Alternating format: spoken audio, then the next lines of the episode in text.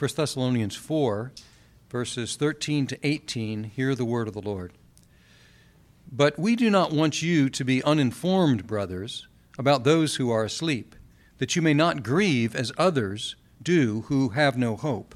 For since we believe that Jesus died and rose again, even so, through Jesus, God will bring with him those who have fallen asleep.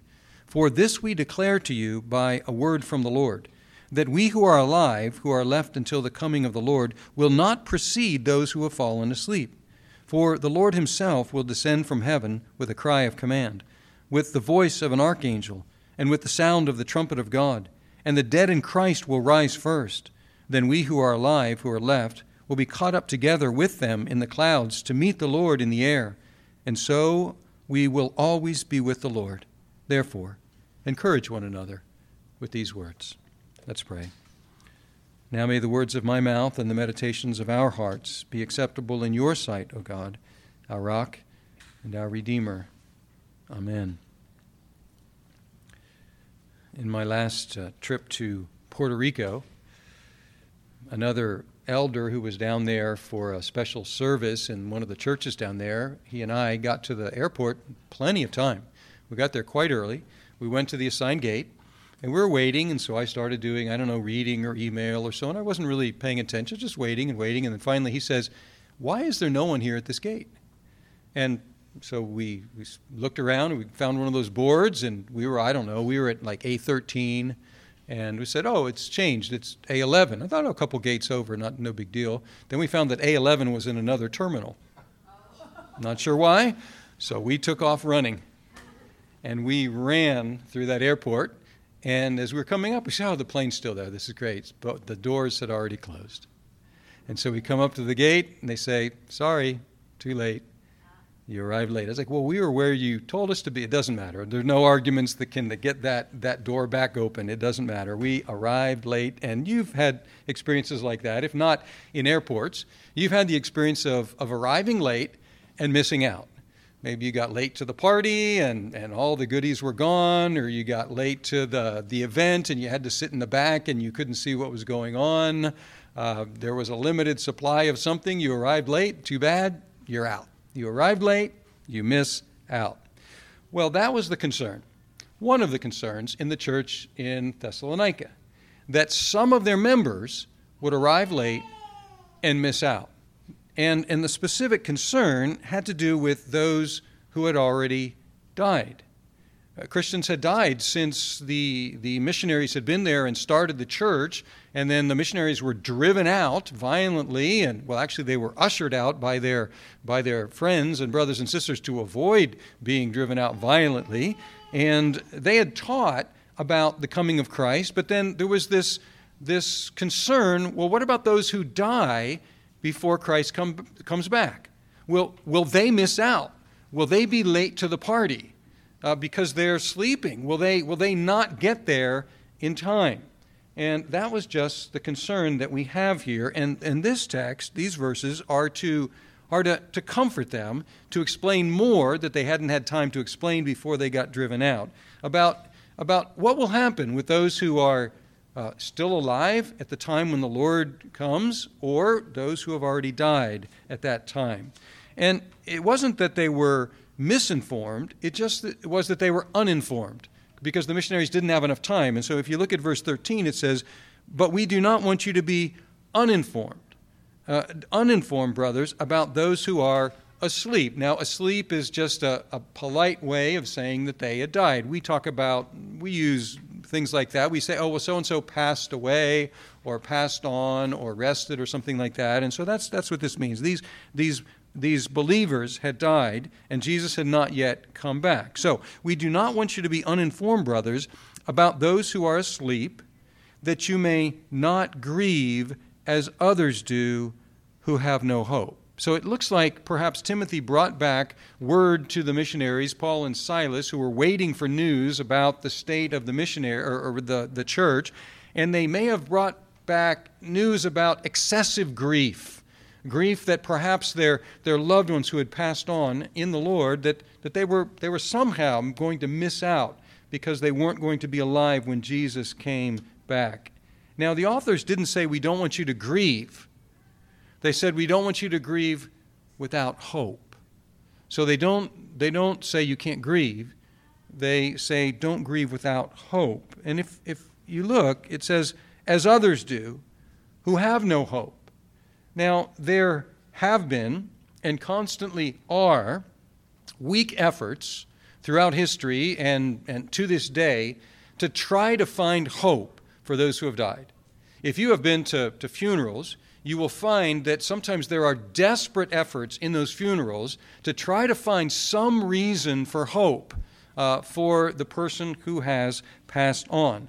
But this characterization is really generally true about those outside the Christian faith. There is no hope because there is no solid ground for hope. Uh, Paul, in Ephesians chapter 2, uh, verse 12, he described the, the situation of the world. And he said, Remember that you were at that time, prior to knowing Christ, separated from Christ, alienated from the commonwealth of Israel, and strangers to the covenants of promise, having no hope and without God in the world. And that's generally true of this world.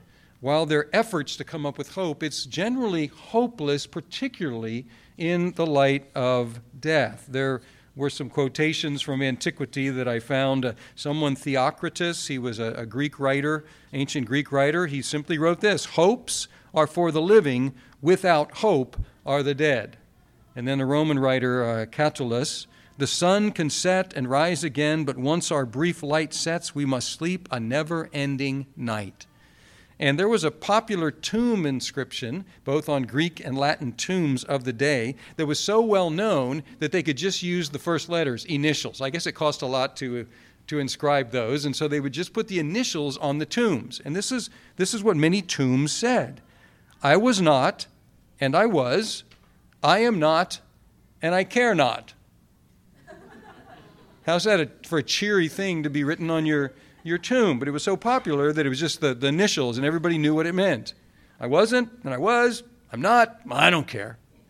So that's, that's really how the situation is out there. Now, death is a terrible event, and, and they are not minimizing it. It is a terrible event. It is an invaser, uh, invader. It is something which should not be. It should not be and it tears apart relationships and it leaves huge holes in people's lives. So it's a terrible thing.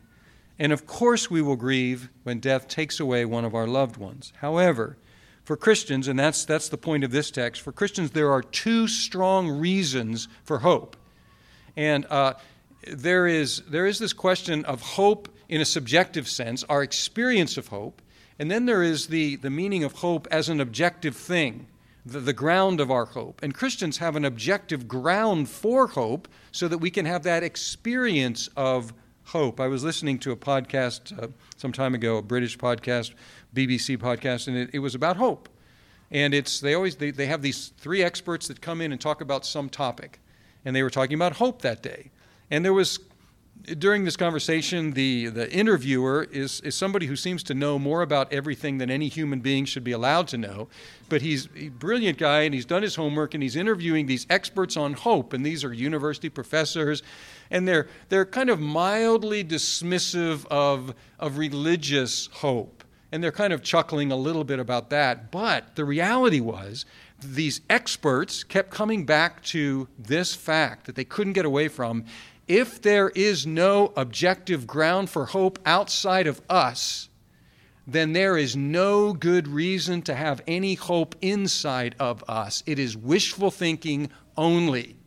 And they just kept coming back to that and back to that. But here, what we have are objective reasons outside of us, not just simply, I wish, I hope something because I want it to be, but rather there are reasons, and there are two reasons given here. The first reason is in verse 14. The first reason is an implication of the basic Christian belief. It says this in verse 14 For since we believe that Jesus died and rose again. So there is the basic Christian confession. This statement is the essence of the gospel. If somebody says, Look, you have, you have two seconds to tell me what the gospel is, This is a good summary. Jesus died and rose again. Jesus died and rose again. It's a historical statement. It is not something that happened inside of us, it is something that happened outside of us. It is something that happened in history. What's the gospel?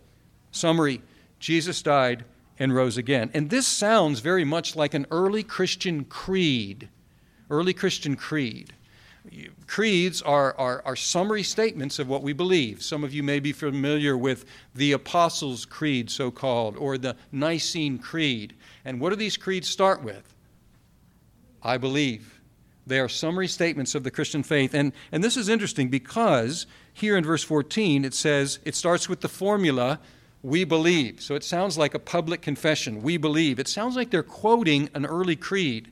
And then it's interesting that the words here are not the words that Paul normally uses uh, for the uh, for um, for to refer to the Lord, and also the word for to rise again. And so it sounds like it's something that he received that he didn't make up. So it's a different word than he usually uses for for to rise, and he normally doesn't call Jesus Jesus. He calls him the Lord Jesus. He calls him Jesus Christ. He calls him Christ Jesus. But it's, it's very uncommon in Paul to, to refer to the Lord as simply Jesus. So this looks like a creed that they were quoting.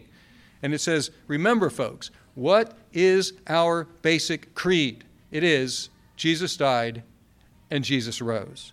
Now, we would probably expect that the authors would then say what Paul writes elsewhere, and that is because Jesus died and Jesus rose, we who also will die, we will what? We will rise. But they jump over that fact. That, that Paul uh, emphasizes that. Let's say in 1 Corinthians 15, also in, um, in 1 Corinthians 6.14, he simply says, God raised the Lord and will also raise us up by his power. We would probably expect them to say that. But it looks like they already said that when they were there. And so they jump over that and they, they bring out an implication of that. So, what is our creed? We believe that Jesus died and Jesus rose. And you already know that that means that we too will rise. And so now they spell out the implication that gets at the concern of the Thessalonians. What's that implication? Verse 14 For since we believe outside of us, Jesus died and rose again, even so, through Jesus, God will bring with him those who have fallen asleep. What is presupposed there? If he will bring them with him, what has he already done? He has raised them from the dead. So he's assuming that they understand that Jesus, when he comes, will raise the dead in Christ and he will bring them with him. That's the, that's the first implication. In other words, they won't miss out, folks. They will not be late to the party. They will not continue to sleep when, when things start happening. Rather, they will be there. That's the first argument for hope. The second reason for hope in verse 15 is not because of a, a creed, but because of a word from the Lord. Verse 15 For we, this we declare to you by a word from the Lord. Now, a big debate in academia swirls about what is this word from the Lord. Because what follows, you can't find it anywhere in the Gospels. So you can't find a word from the Lord that says exactly this. And rather than going through all of the options that have, have taken up many, many pages of debate, I'll just, I'll just cut to the quick and or to, the, to the, the heart of it. And that is, I think the best option is this. It looks like this is a loose translation of teaching of Jesus a loose translation, and then an application of it to the Thessalonian situation. Specifically, it looks like verse 16 is a loose translation of teaching that we do find in the Gospels on the lips of Jesus. Verse 16 says, For the Lord himself will descend from heaven with a cry of command, with the voice of an archangel, and with the sound of the trumpet of God, and the dead in Christ will rise first. That you can find. That teaching, you can piece that together from different parts of the gospel. For example, if you look at Matthew 24, you have the clouds, you have the angels, you have the trumpets.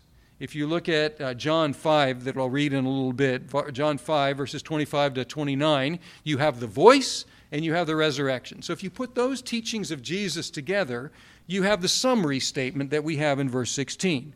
And then it looks like verse 15 and verse 17, those are commentaries on that basic teaching of Jesus. Are you with me? Okay, so you're ahead of many scholars, okay, who continue to debate this. Where'd this come from, okay? It came from Jesus. And now the, the, the, the teachers, the, the missionaries, are, are teaching on the basis of that. So, what's the, what's the implication here? We declare this to you uh, by a word from the Lord that we who are alive, now we've already dealt with whom? We've dealt with those who have fallen asleep. It says, We who are alive, who are left until the coming of the Lord, will not precede those who have fallen asleep. So, you're worried about them being last in line? Guess what? They're first in line. Okay, don't worry about them. We will not precede them. They are in an advantageous position, and we who are still alive at that time, whenever that time is, we will not precede them. Uh, they will be actually first in line. And then there's the verse 16 the Lord Himself will descend from heaven. And here, what we have we have, um, we have three steps. We have the descent from heaven in verse 16, and notice that it's a very noisy descent. Very noisy. Okay, this is not, not secret. This is not quiet. This is, this is a ruckus. Okay, there are, there are, are three, uh, three noisy elements here. We have a shout in verse 16. The Lord Himself will descend from heaven with a shout of command, a cry of command. And it looks like that's the Lord Himself crying. It looks like that's the Lord Himself shouting out. And there is teaching from Jesus about that. If you go to John chapter 5, uh, verse 25, it says, Truly, truly, I say to you, an hour is coming and is now here when the dead will hear the voice of the Son of God, and those who hear will live. And then verse 29, it says, Those will come out. Uh, rather, 28. Um, no, uh, let's see. Uh, 29, okay, and they will come out, those who have done good to the resurrection of life, those who have done evil to the resurrection of judgment. So we have the Lord shouting a command. You remember he did that when he was on earth and his friend Lazarus had died? Do you remember he went to the tomb and what did he do? He cried out. And to whom did he speak? To a dead man. He spoke to a dead man and said, Lazarus, come out. And what did Lazarus do? He came out. And that's a, that's a trial run. Jesus says, when he comes again, he will shout to everybody, and everybody will come out. So that's the first thing. The second is the accompanying voice of the archangel. And archangel, we don't have a lot of information about archangels. There's not much in Scripture about that, but it means chief messenger. So he will be accompanied by the chief messenger, and the chief messenger will be, will be making noise as well. So we will have Jesus giving a shout of command. We will have the chief messenger also uh, uh, uh, raising his voice. And then, to make it noisier still, there will be the trumpet of God. So, verse 16 uh, with a cry of command, the voice of an archangel, with the sound of the trumpet of God. Now, we just finished a series on Exodus and there are trumpets in Exodus. And normally in the scripture, uh, in Exodus we find it. Uh, we find it all the way back into Revelation. The trumpet shows up a bunch there. If you look at 1 Corinthians 15, the, the trumpet, we sang about the trumpet today.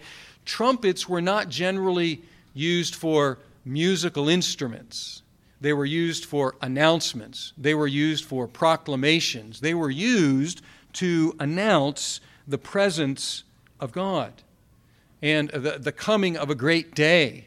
Uh, and so that's what the trum- trumpet is doing here, as in Exodus, as in the, the prophets, as in Revelation. So this is a noisy descent. And then it says, verse 16, the second phase, the Lord descends from heaven, first phase, first step. Second is the dead in Christ will rise. In what order?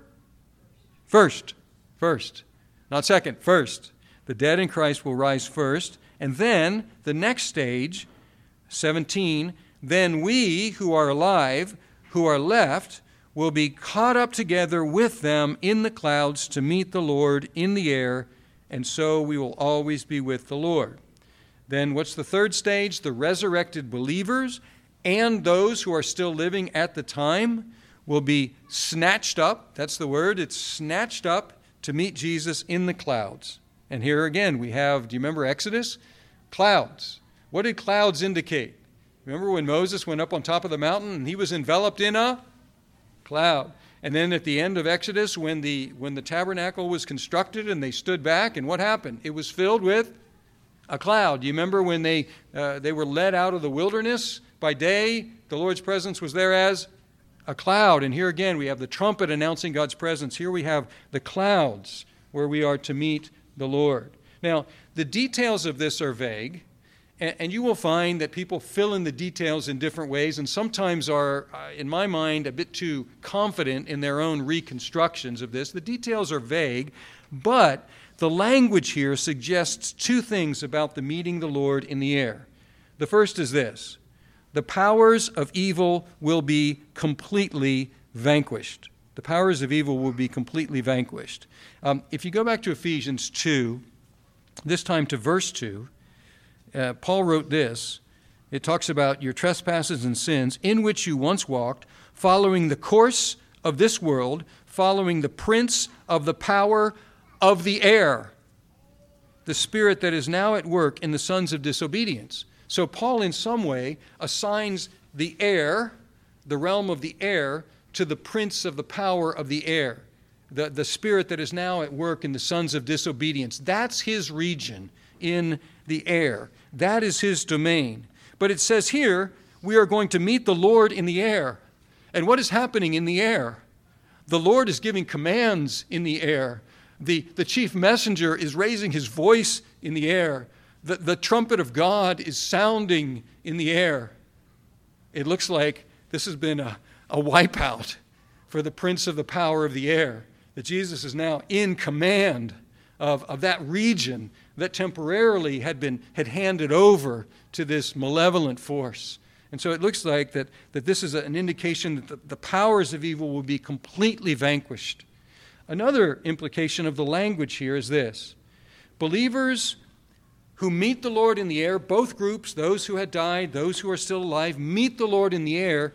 It looks like this is a, a reception party that meets the Lord partway to escort him on the rest of his journey. To escort him on the rest of his journey all the way to earth. Uh, it, it's a semi technical expression here, and we see a couple times in the New Testament that it's used exactly in this way. If you go back to a parable that Jesus told, Matthew 25, verse 6. It talks about the, the foolish virgins and the, the wise virgins, and they're waiting for the bridegroom to come. And then at verse 6, it says, But at midnight there was a cry, Here is the bridegroom, come out to meet him. Come out to meet him. It's the same expression. And what do they do? They go out to meet him and then do what? Escort him to the wedding feast. We find that also. Do you remember Paul? Uh, he was imprisoned in Jerusalem. A couple years later, he was then sent to Rome to stand before Caesar. And he's getting close to Rome in Acts chapter 28, verse 15. And we read this the same expression. And the brothers there, when they heard about us, came as far as the forum of Appius and three taverns to meet us. So they went out of the city and they went uh, then they, they went out to meet the dignitary paul in this case and they escorted him back into the city. And this was the common practice when a when a personages, personage would arrive at a city. The citizens of the city would go out to meet him and then accompany him. So it looks like that's what's going on here. Although it's, it's, it's, not, it's not described in that way but the language suggests that very strongly that both groups together will meet the Lord in the, the now vanquished region of the air, and they will escort the conquering king all the way to the earth. Now, what is clear is this. What is clear is this. Because of all this, we will always be with the Lord. We will always be with the Lord. Whether we live, whether we die, we're okay. And not only okay, when He comes, we will be with Him. And we will be with him always and forever. And then the, the final verse is the, is the only direct instruction in this section, and it's this encourage each other. Encourage one another with these words. Now, this is, in fact, what Christians do for each other, isn't it? You have lost loved ones. You will lose loved ones. One day your loved ones will lose you. And what do we do in those situations? We encourage each other. And how do we encourage each other? We encourage each other with hope that is not based on feelings within ourselves, but which stirs up feelings of hope in ourselves. We point to things outside of ourselves. We point to Jesus. We point to the fact that He died, that He rose, and that He's coming again. At their best, this is what Christian funerals do. That's why we have them.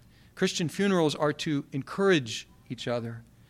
Now, lately I have found in the funerals that I attend, even for believers, uh, since I've returned to the States, they're not exactly funerals, they're called celebrations of life. And, and sometimes they seem kind of odd to me at least because they tend to shoot over the fact that somebody died. And they say, let's just celebrate this person's life, kind of like we're not going to think about death, we're just going to celebrate this person's life. And that's part of the reason for a funeral, to give thanks to God for this person's life. But that's not the ground of our hope.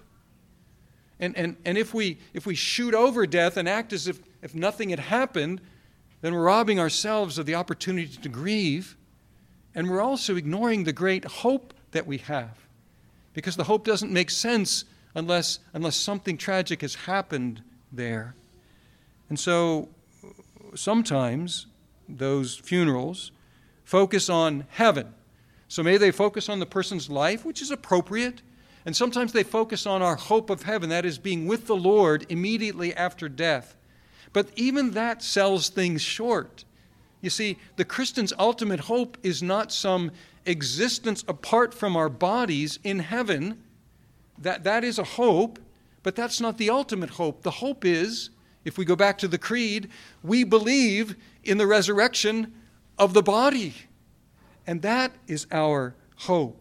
You see, the Christian's comfort is not merely that the dead believer's life was worthwhile, even though it was. The Christian's comfort is not merely that the believer is immediately with Christ at the moment of death, even though he or she is.